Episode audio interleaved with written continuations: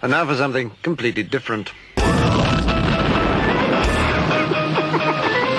It's a fast world. Forget everything you've been told by others before. Get ready for the real deal, the full story, real talk about money, markets, life. Now, it's the Real Investment Show with Lance Roberts, presented by RIA Advisors.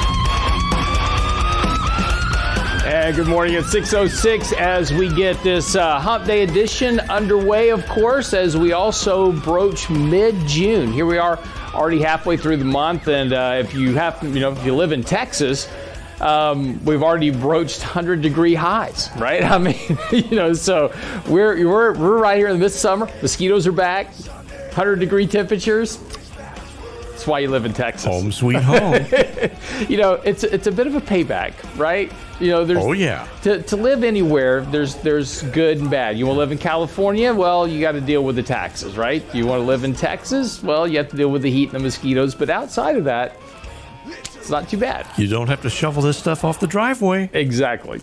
So, you know, for everything, there's a good and a bad, right? There's nothing that's easy, and there's nothing that is really just, you know, nirvana, right? For, for everything that you get that's good, there's always a little bit of challenge.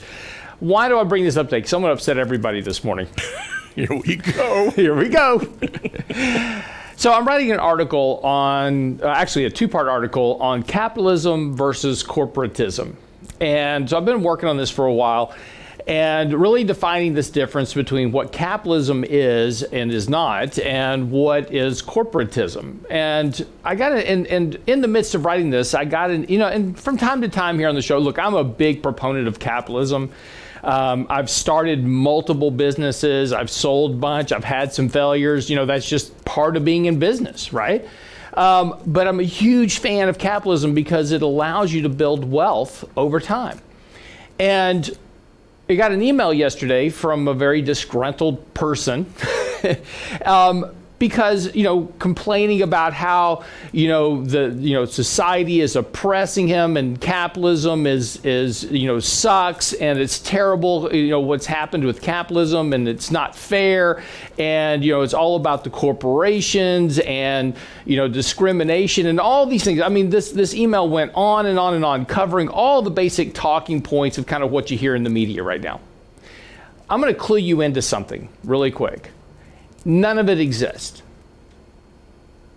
Now, I know everybody's going to just at this point go, you know, what are you talking about? It doesn't exist. It only exists if you allow it to exist. In America, right? In this system, you have a choice.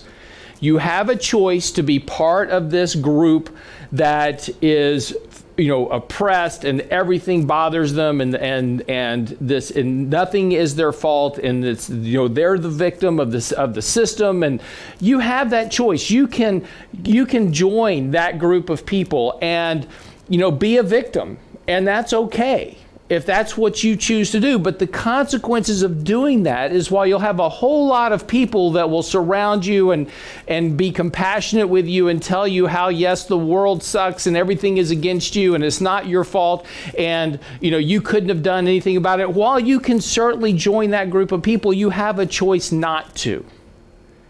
There is another choice. And that choice is, is that you get up and you start doing the, the things necessary to achieve greatness in your own way.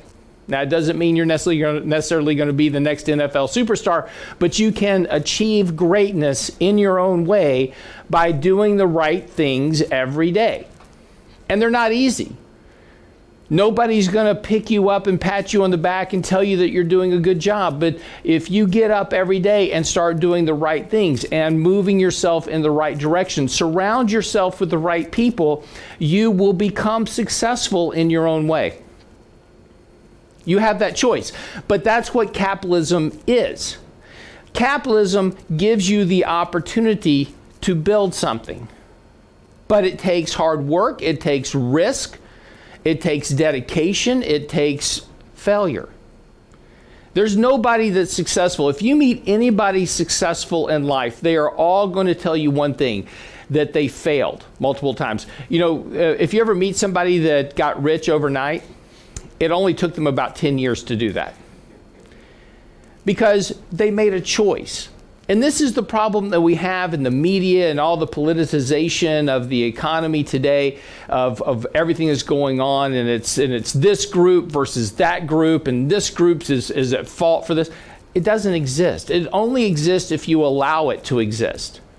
Nobody's holding you back, nobody's oppressing you, nobody's holding you down, nobody's stopping you from doing what you want to do. All you have to do is make the commitment to go do it. And it's not easy. You're going to get knocked down. You're going to get run, you're going to run into roadblocks. You're going to stumble. You're going to fall. You're going to fail. But then you're going to get back up and you're going to do it again. And by doing that, you're going to succeed.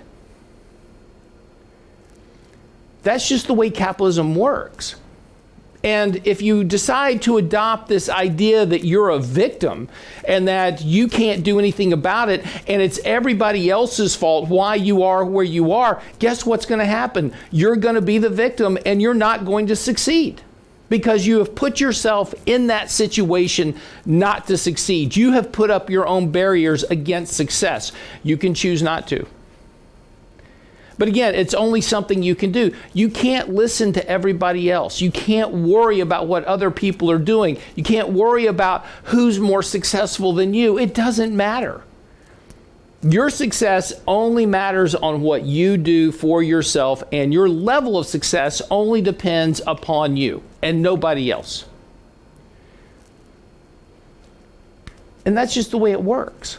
So while everybody wants to hold up capitalism as this as this measure that has oppressed a population and all this other stuff, it isn't. Capitalism is not about that. Capitalism doesn't even work that way. Capitalism only gives you the opportunity to achieve success on your own. Capitalism doesn't say that when you become successful, you have to share your success with everybody else. That's not what capitalism is. Capitalism is only giving the opportunity to succeed.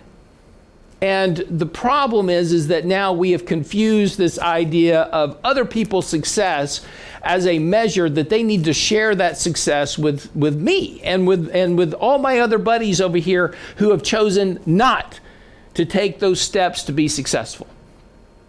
Does that sound like capitalism to you? Does that sound like what you would want an economic system to be? Something that takes from those who take risk and work hard and do what is necessary to succeed, that they have to share their success with those that choose not to? Does that sound like a fair and equitable system? But that's what this group of people want. It's not the economic system that you want. So, sorry for my soapbox this morning. like I said, long email. I've got a two part article coming out on capitalism versus corporatism, what it actually means. But this is something that's going to be critically important going forward. Very quick before we get to the break, market sold off just a little bit yesterday. A little bit of pullback here. Again, just not able to really make much of an advance here over the last couple of days. Everybody's waiting today. What is the Federal Reserve going to talk about in re- relation to inflation?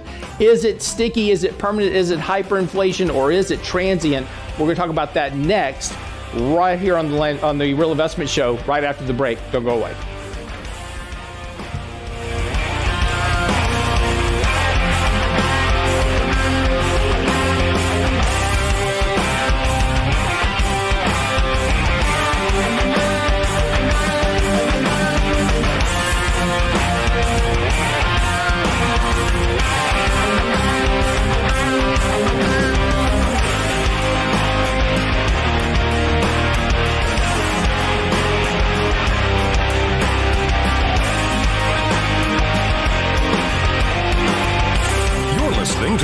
Investment Show. You could be one of the 7 in 10 people requiring long term care in your lifetime. Are you prepared for nursing home care costs averaging more than $7,600 a month? Our next virtual lunch and learn will cover the management of long term care expenses that could make or break your retirement. Join Richard Rosso and Danny Ratliff for the basics of long term care. Long term care. Register at realinvestmentadvice.com for our virtual lunch and learn on long term care. June 24th at noon realinvestmentadvice.com. You're listening to The Real Investment Show.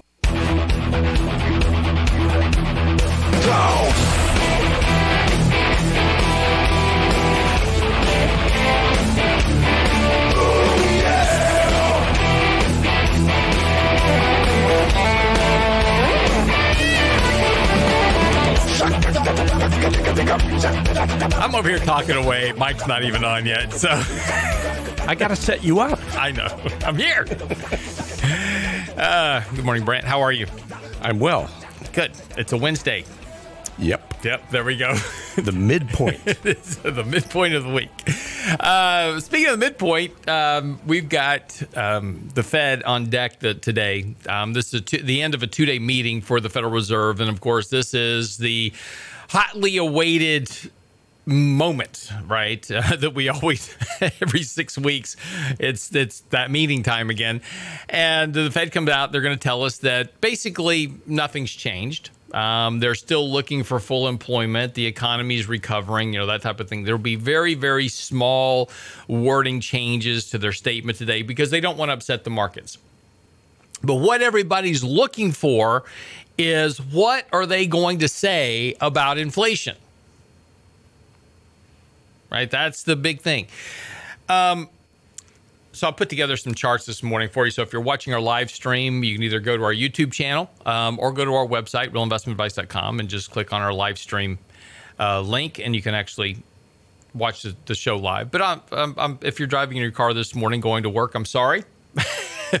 Welcome back to the world. We've opened back up, but uh, I'll explain everything to you so you don't so you don't miss anything. Um, couple of things here. First, about inflation. And there's you know we, we've talked about here uh, over the last couple of days in particular you know about this big divergence between the inflationistas. We talked about this yesterday. Those that think we have permanent high inflation is back back to the 70s and then we have the other camp which is the fed camp federal reserve camp that is transient. And that's probably what they're going to say about inflation today but let's talk about a couple of things why the Fed is looking at things. Look, forget my view, forget your view, forget everybody else's view. Let's just talk about what the Fed's seeing. What the Fed is seeing right now are impacts in certain areas of the economy causing high prices oil prices, auto prices, home prices in particular. Um, if you take a look at retail sales, as an example, we've had one of the largest spikes in retail sales. And right now, retail sales are about $40 billion above their normal trend. And that that's a long term trend. A retail sales climb on a very steady trend. It's just a, a kind of 45 degree angle um, on a chart and it, it, wiggles a little bit. But we've had this massive collapse in retail sales in, in 2020. And then now we've had this massive resurgence in sales because of all the stimulus, right? So this is kind of the irony of the story when people run around and say, "Oh, well, there's all this money in the bank," you know, uh, re- uh, retail and retail people, they're just stock full of cash. No, they're not. They spend it all. All that cash on the sideline belongs to corporations and high net worth individuals, your top 10% of income earners. How do you know? Because it's all in insured money market accounts, which require a million dollar deposit. Okay. It's not Joe Bob next door to you with his $10,000 in the bank, right? That ain't, that doesn't exist. 80% of people that got their checks have spent it, and you can see it simply by looking at retail sales. The problem is, is now that we no longer have all those stimulus payments, all that stimulus money has been spent, retail sales have started to decline. We've had negative retail sales yesterday. We had negative retail sales last month. That trend of retail sales is going to return back to its long term trend. That means that we're about to see a $40 billion slowdown in retail sales coming up. That's not inflationary. Importantly, as we return back to that long term trend in sales, see what happened is we pulled forward about three to five years worth of retail sales. Now, what are you going to do to generate more sales? I've already bought all the stuff I need. You know, people have been going out and buying pools and barbecue pits and fixing up their yards. All this stuff that they were planning on doing down the road, they got all these checks, they went and did it now while they were locked up in the house. So that's the so the risk with retail sales is a simply a function to overall economic growth. Retail sales make up about 40% of personal consumption expenditures, which makes up 70% of GDP. If retail sales return back to the long-term trend, which they will, what do you think happens to GDP growth? Hmm? But this is but this is where we get to this kind of this camp of inflation, right? We've got the the one group, and if you kind of look at Google searches, right, you've got all these people that are googling hyperinflation, right? We're back to Weimar Germany. We've had this discussion before. No, we're not because we're not losing a war. We're not losing reserve currency status. So hyperinflation off the table, not going to happen. Disinflation. That's a more likely probability because once stimulus flows through the system, and this is kind of the Fed's view, is that you're going to have you had this inflationary surge caused by stimulus and then you're going to get a disinflationary impulse as that stimulus rolls through the system and everything kind of returns back to normal levels. It's not deflation it's just disinflation. There is the camp for deflation though which is because of the debts and the deficits and the long-term trend of economic growth that we're going to have more deflationary pressures in the future caused by what caused by demographics, caused by the debt, caused by disinflation, right? So there you go. And of course, stagflation is one of the higher risk, it's one of the, the lowest search terms, but probably one of the higher risk potentials for the economy, which is the point where we have a deflation in wages and weak economic growth, but higher sticky prices in terms of like grocery prices and those type of things. So the cost of living goes up, but wages don't keep up with that. So you have this stagflationary environment. Um, but if you take a look at the core CPI and, and the core PPI index, you know, those are both now running above trend after being below trend for last year. Not surprised. We've returned back to that because of all the stimulus. We're now running above trend.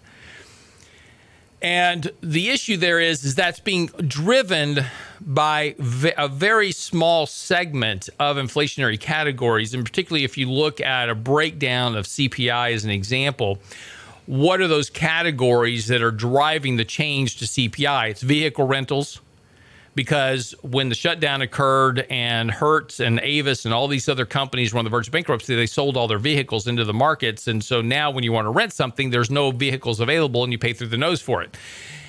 Second thing is used cars and trucks because everybody went out with their $14 checks and bought used cars and trucks, and we've drained the system of used cars you now have a supply demand problem on used cars, and that's driven those prices up to astronomical levels. Air, airfares, of course, have been coming back from being very depressed. And again, we measure things on a year over year basis. So um, if you remember back during the pandemic, if you wanted to fly, you could.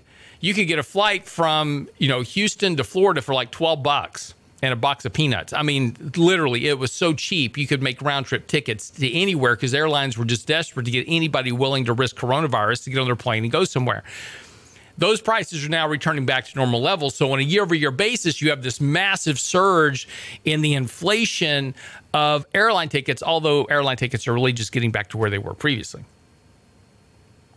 New vehicles, obviously, home household furnishings and and uh, uh, operational things for households have all gone up. Apparel has gone up as people have gone back to work, needing to buy new clothes, all those type of things. Seeing those surges there, so, but these are these are issues that are very, you know, minimal to the overall cost of inflation. In fact, if we look at inflation over the last three month annual change, it's up 8.4%. Um, we were at 9.8% in July of 08, 11% in 05, 9.2% October 90. So, you know, we're having inflation, but it's not outsized relative to what we've seen previously in history when we have economic restarts. Right? But importantly, though, there there is a risk here, and I don't want to you know dissuade you that inflation isn't a risk because it is. We currently right now have the the largest spread in the year over year rate of change between the producer price index, what producers pay, and what consumers pay in terms of the year over year change in CPI. Biggest spread on record. ever. It's up, the, the spread is like 14% difference between the two. Never happened before.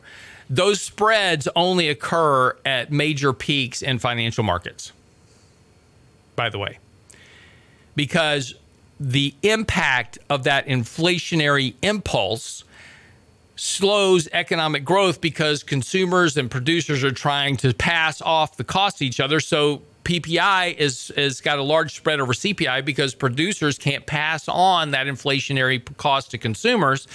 That's going to impact their earnings and profit margins. Consumers are having already a tough time making his ends meet. They can't afford to absorb higher rates of inflation, so that impacts financial markets longer term because of expectations of economic growth begin to slow, and that's what's ultimately going to happen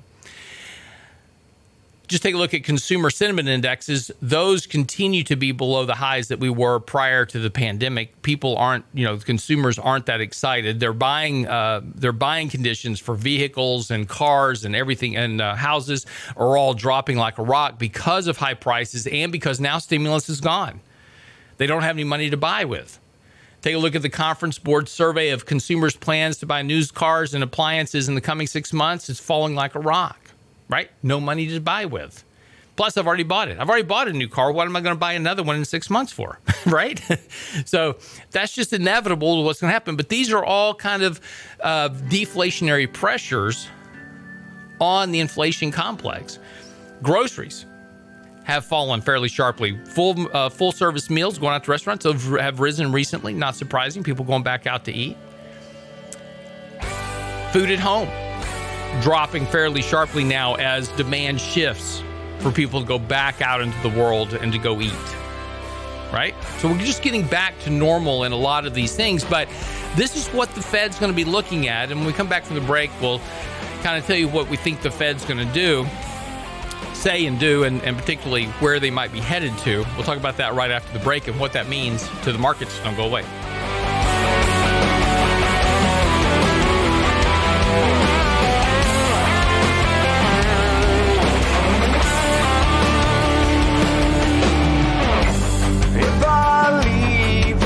tomorrow.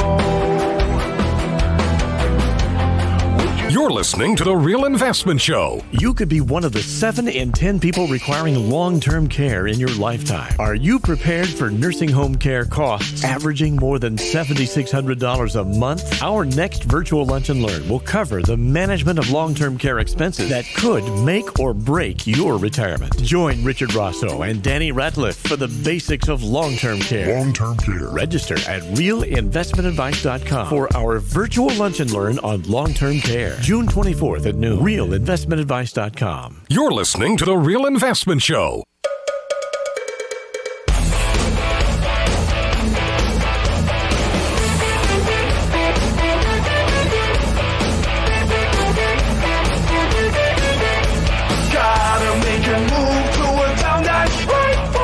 Say hi to everybody watching us live right now on YouTube. I got an email yesterday. I forgot about this. I got an email yesterday from one of our YouTube watchers. Yeah. Right.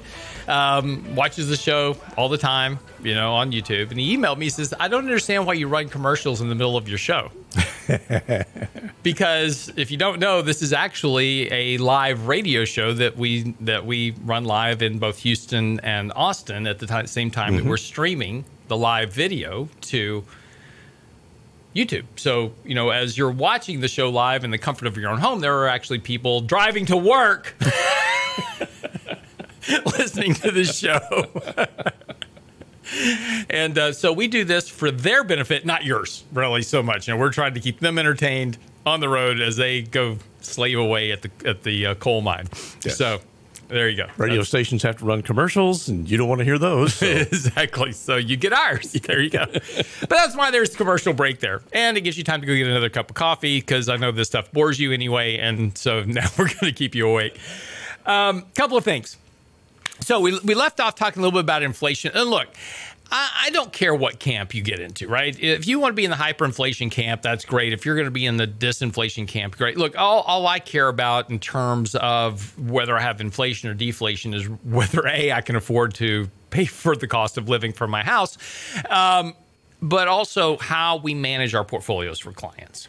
And so while we do have an inflationary bent in our portfolio right now. We also have maintained a portion of our portfolio levered towards a little bit of deflationary trades because we do think that by looking at the data that a lot of this inflationary surge that we had one is the year over year base effect uh, looking at where inflation was last year versus this year. Again airline tickets great example right? That's a good example of a base effect. This time last year you could buy tickets to uh, from from los angeles to Florida were like 50 buck round trip. You know, now they're back to normal prices. So you have this huge so if it goes from 50 to 100 dollars for a round trip ticket, then that's a 100% increase, right? So it's a big inflationary surge although tickets are just getting back to where they were previously, right? So that's that's the inflationary surge. Now, once those things normalize this time next year, we're going to see a big deflation. We're going to see what's technically disinflation. I don't want to say deflation, but a disinflationary bend to a lot of these numbers because now all of a sudden the year over year increase in airline tickets will be, you know, 5%, 6%, you know, whatever it is, right? It'll be, a, it'll be dramatically smaller because we'll, we have the year over year changes, the rate of change on a year over year basis will be much smaller. But the other side of this, uh, though, of course, is uh, again the Fed. The Fed is walking a very tight rope here in terms of monetary policy. They have two tools really to work with at this juncture. One is to keep interest rates at zero or lower interest rates, um, and their quantitative easing programs, right? All their bond buying. The problem with the bond buying is, is that creates distortions in markets like housing right? They're buying they're buying forty billion dollars a month in mortgage bonds, which have increased liquidity to the mortgage market, which has led to lenders making loans on a much easier basis to individuals to buy houses, which have now driven up the cost of houses as people competitively bid for houses in certain areas. Now, and this is the big misnomer about you know the surge in house prices right? It's really limited to a very few uh, few areas. If you look at the average and median home price over the last 2 years yes they're up a little bit but not a lot. Now you want to buy a house in uh, sorry if you want to buy a shack in California you're going to pay a lot for it right? Because it's California. So yes, there are certain there there are certainly housing price increases, and that's been fueled by the liquidity provided by the Federal Reserve. And so the Fed is going to be in this kind of a, a bit of a predicament here. They've got to be careful what they say today at their meeting. So when they make their announcement this afternoon, they'll have their press conference. And we'll talk more about this with Michael Lebowitz tomorrow. And once we get all the language in, we'll kind of parse into it tomorrow. But what we're looking for today in particular is for them to start talking about nothing's really changed. We're still looking for full employment, whatever that means. And we're watching inflation, but we think that inflation remains transitory. That a lot of these impacts of higher prices are going to go away. Therefore, we're not going to do much with monetary policy. Now, there is a, a outside possibility. And this is something that Michael Lebowitz has been talking about here for the last couple of weeks. Is that we may start hearing some talk about tapering the mortgage bond market purchases because of what's happening in the housing market. Now, they won't taper those purchases. What they'll do is they, they may say something like, um, we're going to reduce our mortgage purchases from 40 billion a month to 20 billion a month but increase our treasury purchases by 20 billion a month so they haven't effectively tapered anything they've just changed the balance of where they're buying and that could very well be the, one of the outcomes that we're looking for today. Maybe not. I mean, they may say nothing, but they they very well could set the table at least for this idea of beginning to slow the purchases of mortgage bonds because of what's happening in the housing market. I know right now everybody's thinking, well, what about the stock market? Right? it's like they're not worried about the stock market. As long as stock prices are high, they're going to continue to push liquidity in that area because their belief is as long as there's high there's high stock valuations and stock prices are moving up, then that increases consumer confidence, which increases purchasing power in the markets. That's wrong. in this case in particular because what everybody was buying with was not stock market increases, but rather stimulus checks, and those are gone away. 90% of the stock market, as we showed on Monday, is owned by the top 10% of income earners. So, really, for the bottom 80 to 90% of the economy, they don't really benefit much from higher stock prices. Sounds like they do, but they don't. So again, that's kind of the things that we're looking for. You know, uh, you know, there's going to be some some minor tweaks to language, and the one thing the market's going to really be digging to, in, particular, is their outlook on inflation, employment. They know that that's just going to be the, remain the same here, but keep a watch on what they say about inflation because some of these recent inflationary numbers have been big, right? We've had some very large jumps in inflationary numbers. So again, the thing that that really everybody's going to focus on now is what are they going to say in particular about their inflation? Are they even worried about it? Or are they going to start thinking about thinking about tapering? I don't think that they will say that. And the reason is is that they know if they start talking about tapering or even talking about thinking about tapering that the markets are likely not going to respond well to that in the short term. We put a chart out on Monday, uh, actually talked about it on the show on Monday, um, showing what happens to the financial markets when the Fed begins to either taper their balance sheet or just keep it the same, right? So they just they don't increase or decreases, they just keep it the same. The balance sheet doesn't go up in size. Right now the balance sheet is increasing every every week in size, right? They're doing 120 billion dollars a month. So the the angle of ascent of the balance sheet is about a 45 degree angle at this point. That's fairly sharp. That's a fairly steep increase in their balance sheet. But if they start to level that out to where it's not going up or down, those periods in history the markets have not done well. Didn't mean they crashed but there's been a higher propensity for 10 to 20% corrections and deeper ones. When you combine a flat balance sheet with increases in interest rates, aka 2018, you wind up with a lot of volatility and 20% declines or more. So the Fed understands this, and this is why they're going to be very slow to move towards a balance sheet tapering type situation because they know what the impact to the financial markets will be. And there's really no more accommodation available.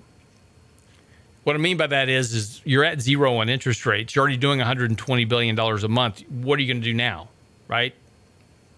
This, so they don't have, you know, they're they're they've got their foot kind of pedal to the metal at this point. There's not a whole lot more to do. I mean, if you increase um, you know, the QE from 120 billion to 150 billion a month. It's not going to do much. It's an incremental increase.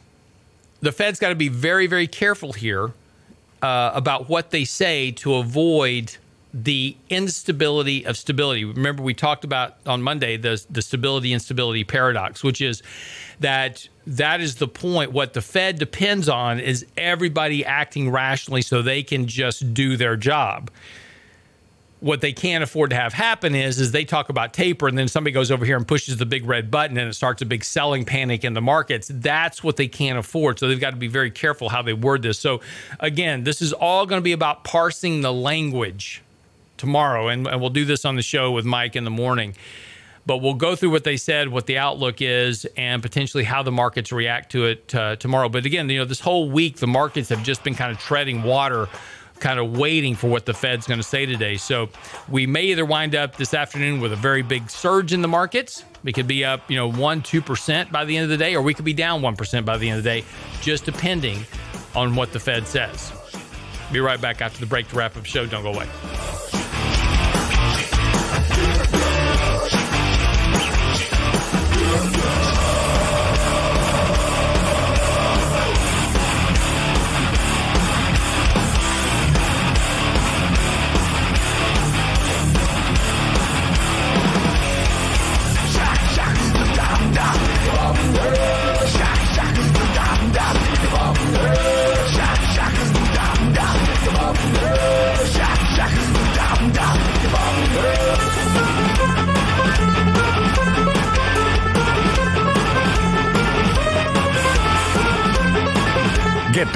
Investment news you can use, delivered at the speed of the internet at realinvestmentadvice.com. You could be one of the 7 in 10 people requiring long term care in your lifetime. Are you prepared for nursing home care costs averaging more than $7,600 a month? Our next virtual lunch and learn will cover the management of long term care expenses that could make or break your retirement. Join Richard Rosso and Danny Ratliff for the basics of long term care. Long term care. Register at realinvestmentadvice.com for our virtual lunch and learn on long term care. June 24th at noon. Realinvestmentadvice.com. You're listening to The Real Investment Show.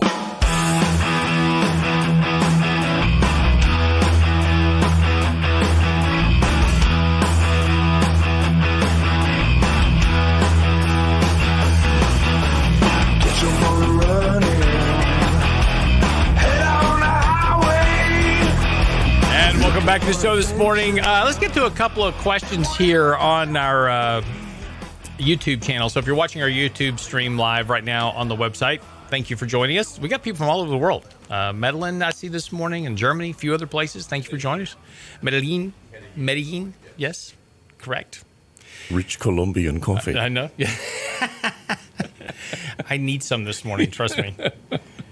Did not did not get a good night's sleep last night. Um, so a couple of things this morning. Um, a couple of questions. One, you know, do you need to worry about a bear market before the yield curve inverts? Um, the answer to that is yes. Now it depends on. I want to be I want to be careful how we say this because you want to be careful about how you determine or define a bear market. Um, if you read our article from Tuesday on our website, I went through this in particular. Um, up until 2019, 2017, pick your number, we generally just kind of took for granted that a 20% decline in the market would be classified as a bear market. And that percentage, it was strictly arbitrary, right, when it was kind of defined. But it worked because a 20% decline was large enough to break the preceding trend of prices. So if you think about prices in the market, so a bull market is what? Right? Prices going up. Well, see, we don't have a definition for a bull market. We don't say that, okay, if bull markets go up 20% in price, that's a bull market. We, see, we don't have any definition of what a bull market is. Bull markets are simply prices going up. That's a bull market. So then we stuck this arbitrary definition of a 20% decline to be a bear market. Well, where'd that come from? Well, previously, a 20% decline would break the prevailing positive trend in prices over a period of time. The problem was in March of 2020 that the deviation between the long term trend in prices and where that price was at that time, that, that decline was 35%. And you still didn't break the long term trend that had started back in 2009. So everybody runs around and says, well, March 2020 was a bear market. We're in a new bull market. No, we're not. We never ended the previous bull market because we never broke the prevailing trend of prices. Secondly, a bear market doesn't end in three weeks and then go back to all time highs. That's not a bear market. So in 2020, uh, sorry, in uh, 2018, we had a, tw- a 20% decline in prices. I mean, right on the cusp of the 20% decline in prices in September, October, November, December as the Fed started hiking interest rates. In March of 2020, we had a 33% decline because of shutting down the economy, but we never broke the trend. So, if you want to classify a bear market as a 20% decline, we had a, an inverted yield curve. In September of 2019, we started talking about here on the show hey, we have an inverted yield curve. We have repo going like crazy with the Fed. There's plenty of signs. The National Federation of Independent Business is, is showing that we are in for a recession.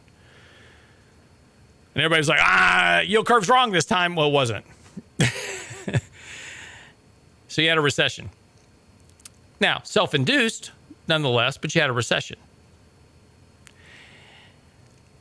So you the the answer to the question is you don't necessarily need to have an inverted yield curve to have a big correction in the markets, but generally speaking, if you have an inverted yield curve which leads to a recession always, you're going to have a bigger bear market decline. So yes, yield curve. So to answer the question in a roundabout way, and I apologize for the long trip around the barn to get to the front door. That's a Texas saying.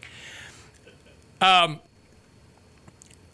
watch the yield curve because the yield curve does tell you a lot about forward expectations of economic growth, inflation, and ultimately stock market valuations. And isn't it interesting that here we are all talking about this massive surge in inflation that we're having, and interest rates have been declining over the last few weeks?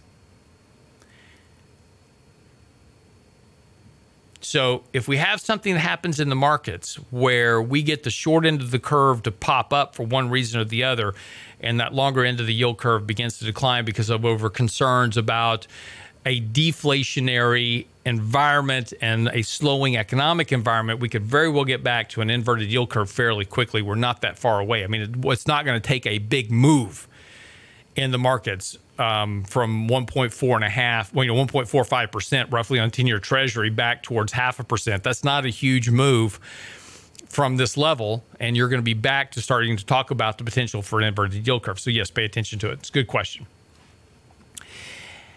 You know, another question here from uh, SQ. Good morning. My analysis of the market of late is good news does nothing to the positive side, and tepid or bad news has an exaggerated downside that's where we are within the current market cycle right now. Markets have priced in all really virtually all the good news. I mean, it, you know, we were running stocks up, you know, 80% from the lows in March of 2020. Revenue growth has not been that spectacular. Earnings growth has been phenomenal because of stock buybacks and accounting gimmicks, et cetera, but revenue growth has not been all that strong. As an example, since 2009, if you look at the cumulative growth of earnings and the stock price and revenue, stock prices are up over 400%, earnings growth is up over 300%, revenue growth is 66% higher. Cumulative. So revenue growth hasn't been all that strong. It's been in line with what you would expect from a 2% growth rate in the economy. So the problem now is, to your point, is is that lately it seems like all the good news doesn't, you know, is just kind of priced in, and that's exactly what's happened. We have we have priced in perfection in the stock market for an outlook. I mean, earnings expectations for stocks are at record highs over the next two years. They are well ahead of what economic growth is going to actually be. And there is, regardless of what people say, there is a very high correlation between the rate of earnings growth and economic growth, considering that the earnings that companies make come from where? From the economy because it's what you and I spend. It's us buying Apple products, us buying stuff from Microsoft, us uh, buying stuff from Costco and Walmart and Kroger's and ExxonMobil and everybody else. That's where earnings come from. So if the economy's slowing down and I'm spending less, earnings are going to slow down. And those estimates right now are way too far ahead of what reality is going to be over the next two years. So we're going to start to see a weaker economic growth environment. And this is going to make it more challenging for stocks to achieve you know higher levels. It doesn't mean they can't, um, but to have another seventy percent advance in the markets from here is highly unlikely. Um, and again, especially when you start looking at valuations, we're at three times price to sales. That has never occurred in the history of the financial markets ever. Period. Never. None. Right. Never. So again, what are you going to do for me now is going to be the, the, the really kind of the next issue for the markets, you know, kind of going forward. Um, one more question here. Uh, can we talk about sector macro effects of the uh, oil price? Good question. You know, one of the the issues of higher oil prices is the pass through cost to consumers ultimately, because oil prices affect everything, as opposed to North Face, as we, we talked about here on the show. Going, we're not going to support the oil and gas industry. Uh, yeah, you are. You are a big dependent on oil and gas prices, and if oil prices go up, cost of clothing goes up, cost of apparel goes up, uh, you know, tires go up, anything that's made out of oil and gas, which is pretty much everything you drive. Cost of your Tesla goes up because everything in the Tesla is made out of oil and gas products because they're so eco-friendly.